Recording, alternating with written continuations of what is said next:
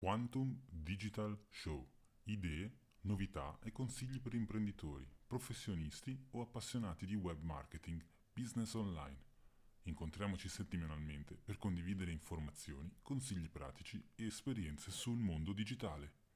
A cura di Stefano Dias.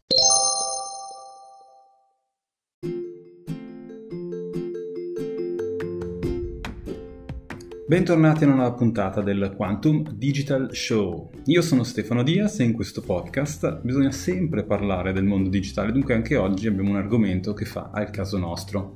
Beh, direi che sorpresa, eh? Oggi parliamo di identità digitale perché è di pochi giorni fa la notizia che il Consiglio federale sulla creazione di questa identità digitale in Svizzera e poi è stata approvata una legge lo scorso mese di marzo nel Consiglio nazionale. Prevede sì la verifica e la conferma da parte della Confederazione, dunque lo Stato, però questo Stato, la Confederazione Svizzera, vuole delegare a terzi, cioè a privati, lo sviluppo e l'offerta degli opportuni supporti tecnici. Dunque se la legge venisse approvata alla Camera degli Stati, le aziende come UBS, Credit Suisse, Swisscom, Ferrovie Federali potrebbero dunque essere in grado di avere una grande libertà nella memorizzazione e nell'uso delle informazioni, con l'ente pubblico che svolgerà unicamente la funzione del supervisore. Vi starete chiedendo, che novità, già diamo un sacco di informazioni a ditte come Facebook e Google. È vero, ma qua stiamo parlando della nostra identità digitale, praticamente un'identità che non andrà a sostituire la carta d'identità e il passaporto, ma creerà una propria identità ufficiale nel mondo digitale. Ma direi di partire sul primo quesito che ci possiamo porre dopo tutte queste polemiche che ho sentito. Ma che cos'è e perché ci serve un'identità digitale? Dobbiamo iniziare a spiegare a chi ci ascolta e che vorrebbe capire di più su questo argomento e dunque cosa serve un'identità digitale? Andrà a sostituire i nostri documenti ufficiali? O la nostra privacy verrà protetta anche se informiamo tutti questi dati alle ditte private, al nostro Stato? Oppure lo Stato li utilizzerà per poterci seguire, pedinare o vedere cosa stiamo facendo? Questi sono alcuni degli interrogativi che ci possiamo chiedere tutti noi. Ovviamente se avete altri argomenti, domande su questo tema, non avete paura di mandarmi qualche domanda, qualche email, contattatemi sui social network, cercherò di approfondire e di darvi delle risposte personali ad ognuno di voi.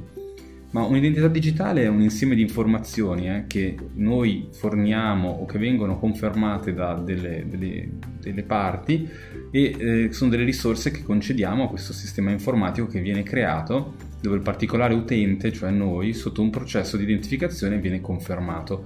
Più semplicemente sono l'insieme delle informazioni presenti online di un individuo che vengono confermate da un'istituzione governativa o privata.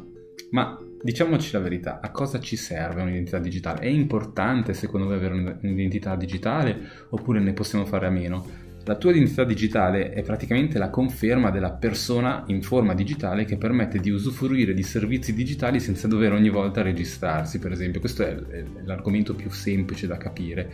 Fornire dati di accesso, per esempio. Dunque, quando voi andate su un sito di solito vi dicono usa il Google ID o il Facebook ID per entrare. Questo vi permette di avere meno problemi e facilita l'utilizzo e l'interscambio del mondo digitale, perché ogni volta non dovete registrarvi con il vostro nome utente, creare una password, creare tutti quei dati che ovviamente danno un po' fastidio e rallentano lo sviluppo digitale o l'utilizzo del digitale. Per esempio i pagamenti, se dovete registrarvi ogni volta, diventa un grosso problema e una rottura di scatole.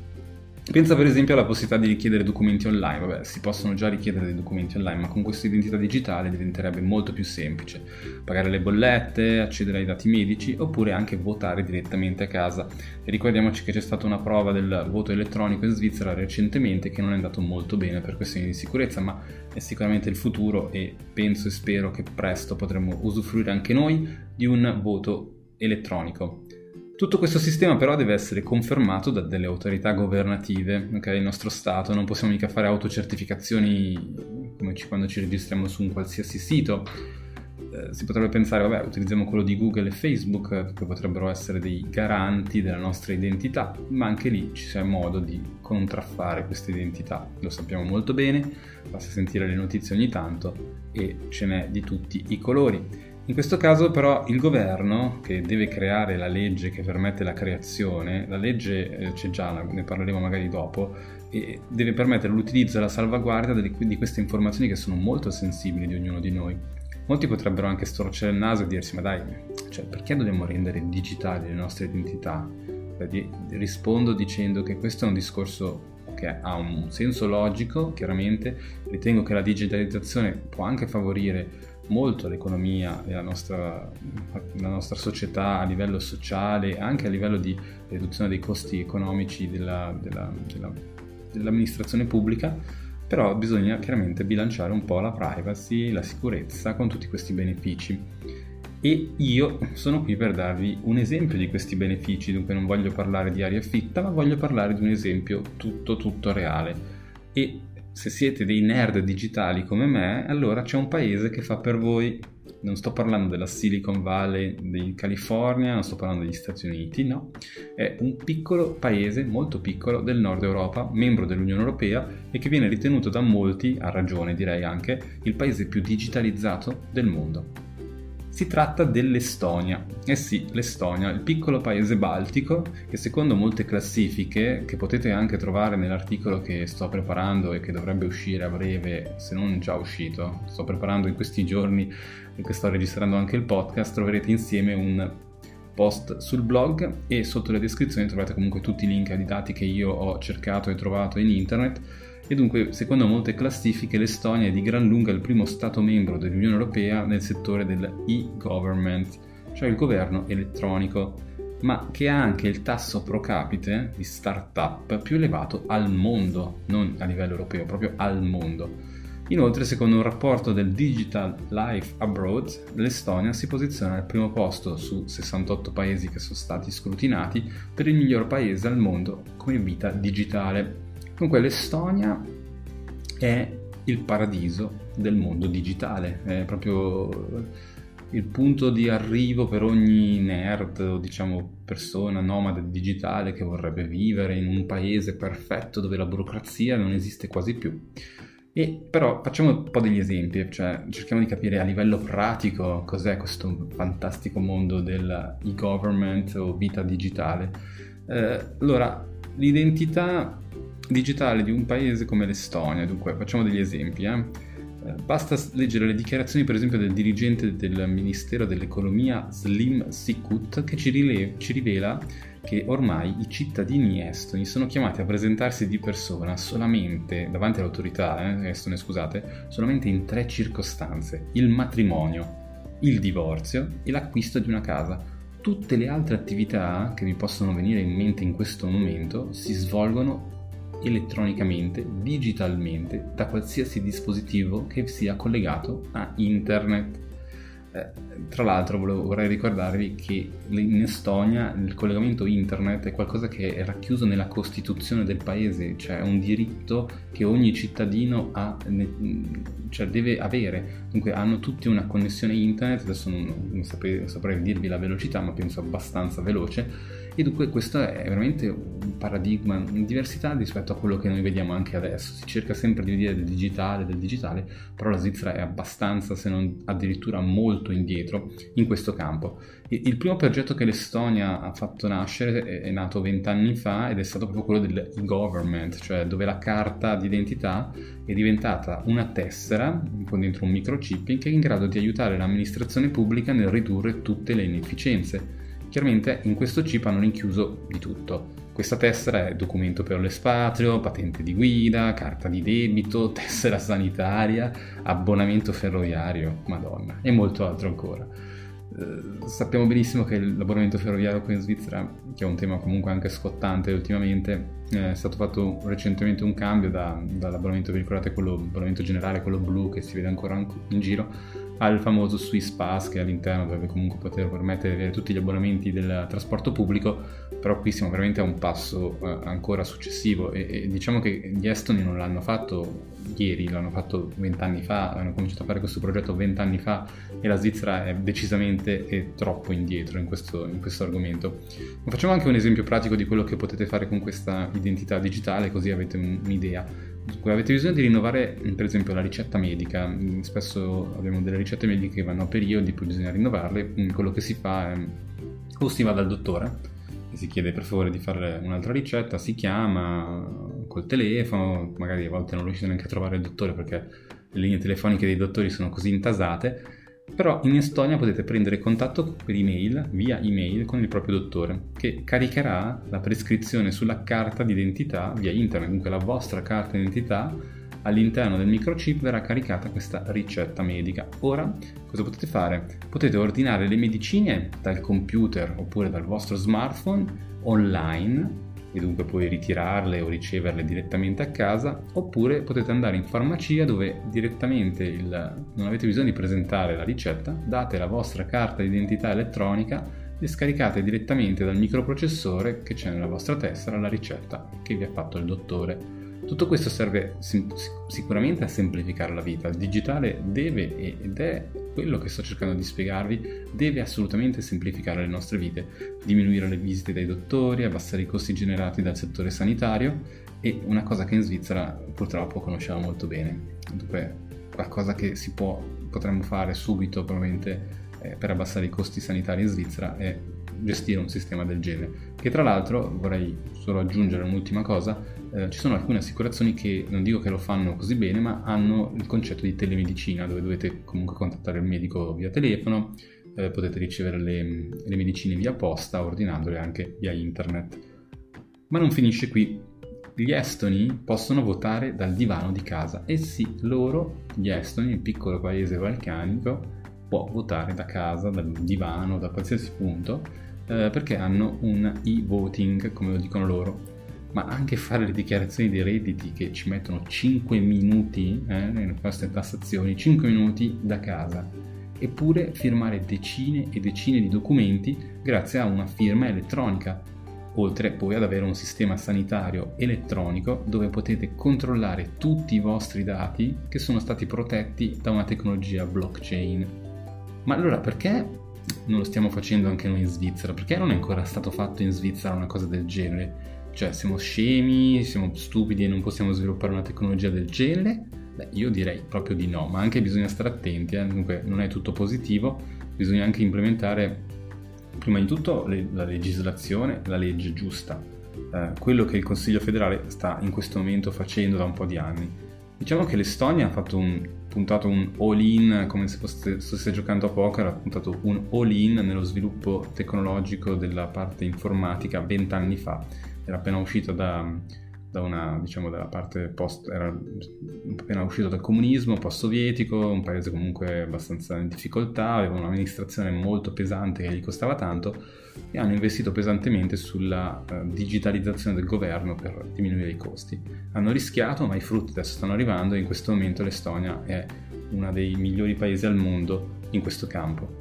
E di qualche tempo fa l'introduzione anche di una nuova iniziativa che si chiama e-residency, dunque residenza elettronica, cioè potete diventare cittadini digitali dell'Estonia. Vi registrate, ricevete la vostra carta ID con tutti i dati che vi permette di vivere all'estero, lo ripeto, all'estero, non dovete mettere neanche piede in Estonia, aprire anche la vostra azienda o una startup in Estonia con i vantaggi che i cittadini estoni hanno. Cioè una figata pazzesca. E dunque ho visto degli esempi di persone che vivevano in Spagna, spagnoli, che avevano una piccola ditta, magari un programmatore che gli piace la vita digitale, gli piace anche viaggiare il mondo, aveva un sacco di problemi burocratici in Spagna, pagamenti assurdi, tasse assurde, lentezze burocratiche, e con questa iniziativa ha potuto trasferire la sua ditta in Estonia, aprire, ha aperto altre ditte nel frattempo, altre startup che vengono proprio incentivate. In questo momento viaggia al mondo, gestisce la sua azienda estone europea, dunque non c'è differenza tra averne una in Estonia e in Spagna, ma la differenza sta nella gestione burocratica dell'impresa in Estonia, che è digitale, dunque può essere fatta dappertutto, basta avere una connessione internet e un computer, e quella spagnola che è probabilmente comparabile magari a quella italiana, forse anche a quella ticinese, una lentezza incredibile. E siamo nel 2019, quasi in procinto di arrivare al 2020.